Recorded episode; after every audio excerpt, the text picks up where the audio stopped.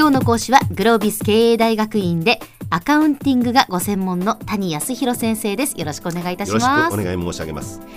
えー、現在先生がお話しいただいている話はアカウンティング、まあ、その会計というのは六大大陸によって形作られているんだということでその大陸の一つずつをご紹介いただいているんですね。で前回は、まあ、第1番目の大陸財務会計についてのお話を前回からしていただいています。これアカウンティングの基本なんですよね。いろはのいいでございます、ね、そのこの財務会計はじゃあどこにそのアカウンティングワールドマップに該当するかっていうとその横切りでは外部会計、はい。縦切りでは成果計算というところですので、はい、まあ、その対外的な外部とのその価値の流れを対象に成果を計算するまさにその通りです。っていうところなんですよね。はい、で前回お話しいただいたのがその中の、まあ、売上高、はい、これがいつその売上高を立てるのか売上と認識するのかっていうお話を前回していただきました。その通りです。その認識もですね先生日本のルールと、はい。まあ、いわゆる欧州のルールそのイファースですですか？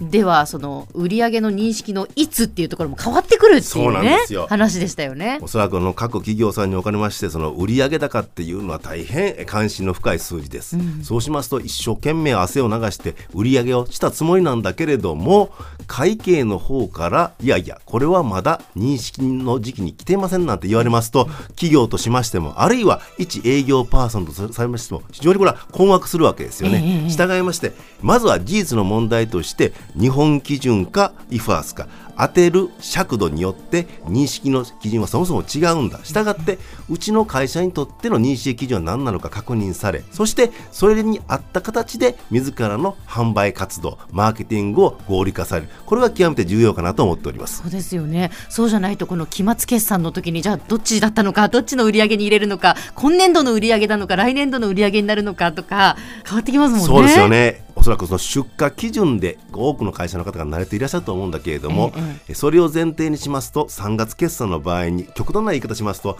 3月31日11時59分にとりあえず物を出してしまったならば売上を計上することができます、うん、ところがうちも IFAS を適用しようという形で会計基準すなわち売上高の認識基準が変わりますともはやそれでは私のパフォーマンスとはならない、うん、すなわち11時59分までに相手のところについている必要がある。この辺りは結構神経を使われるところではないかなと思いますよ。そうですね。でそのいつという話をしていただいたんですが今回はその次の話続きということになりますね。はいおそらくはいつの問題と同様あるいはそれ以上に重要な問題としていくらすなわち、えー、売上高を達成した。じゃあその金額はいくらになるか。一見自明のような話ですけどこれもなかなか奥の深いところがありますんでこの辺りを分かりやすい例でご説明できればと思っております。お願いします。売上高がですねいわゆる安く買ったものを高く売るという、まあ、いかまで、えー、シンプルなあ形であるならば、測定はそれほど難しくはありません、うん、ところが経済取引が複雑になってきますと売上取引もどんどんとこれまた複雑になってきます、うん、その一例が皆さんよくご存知のポイントの付与ですあよくその会員になったらとかそのポイントを貯めて次買えますよとかで家電量販店に行って何か買ったらポイントを10%差し上げますとかそういうあれですか？そうです、えー、えー、例えばあの小浜さんがですね、えー、そのある家電販売店で10万円の電気冷蔵庫を買われたとしましょう、はい、でその場で代金の10万円はきちんと支払われました、うん。でこの時家電販売店が小浜さんに2%すなわち10万円の2%ですから2000円相当のポイントを付与してくれた。こう考えます。でこの2000円のポイントはですね次回小浜さんがお買い物される時に使える。こういう形になります。うん、でこの場合さて家電販売店の今回の電気冷蔵庫の売上高は果たして10万円かあるいは2000円を引いた9万8000円かちょっと引っ掛けクイズようで恐縮ですけどこういう形で測定の問題というのにある種の幅が出てくるわけですよね。ああ本当にそうですね。なんか純粋に考えたらやっぱり2000円のポイントがあるから9万8000円の売り上げしか上げられないのかななんて思うんですけど鋭いですよね、えー、後に語りますようにこれは実は IFAS の考え方なんですよねで、えー、我が国の方の現行の会計慣行は単純に電気冷蔵庫の売上高10万円。OK という形になっています。で次回次の買い物時に小浜さんがじゃ例えば2万円の電気掃除機を買われて2000円相当のポイントをこの時に使いました、そして1万8000円だけ支払った。この時に家電販売店はですね電気掃除機2万円の売上高を計上するとともに小浜さんが使われた2000円のポイントを販売促進費として計上します、うん、ここでまあ費用が計上されるという形になります、はいはい。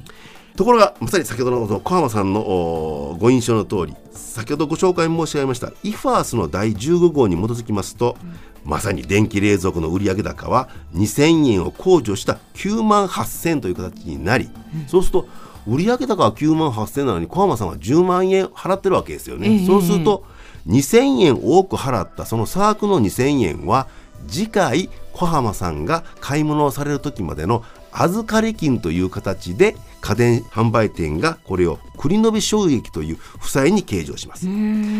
ややこしい話ですけどここは聞き流していただいて結構です、えー、要するにイファースを適用すると10万円の電気冷蔵庫の売上高は9万8000円に減額されてしまうんだと。この辺りだけ押さえていただければ十分です。日本のだからルールを使うのかそのまあイファースその欧州のルールを使うのかによって結局売上高とか利益とかそういうことが違ってくることになるっていうことなんですね。まさにその通りです。アカウンティングは数字を使います。しかしな実は算数ではないんですよね、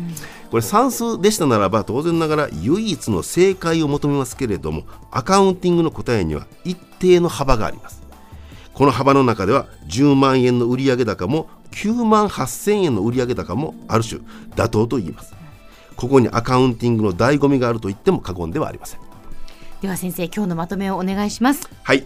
アカウンティングマップの第一大陸は財務会計です。財務会計を規律するルールは一つではありません。日本基準もあれば IFAS もあります。ビジネスパーソンは会計ルールがどのように変わりゆくのか関心を持って見守る必要があるでしょう。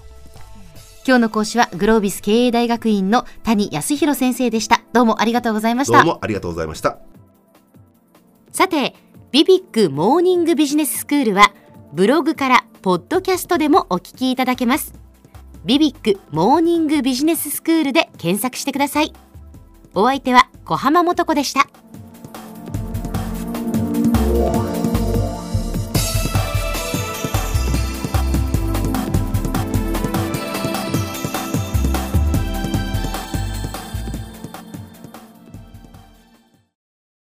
ゾクゾクグイグイメラメラつながる。ゾワゾワ。ハラハラ。メキメキ。つながる。ズキズキ。モワモワほかほかつながる。キリキリ。ザワザワキュンキュン。ガンガン。ワクワク。ウズウズドキドキ。ルンルンバクバク。九州人のいろんな気持ちつなげます。九州から輝こう。キラキラつながる。キューティーネット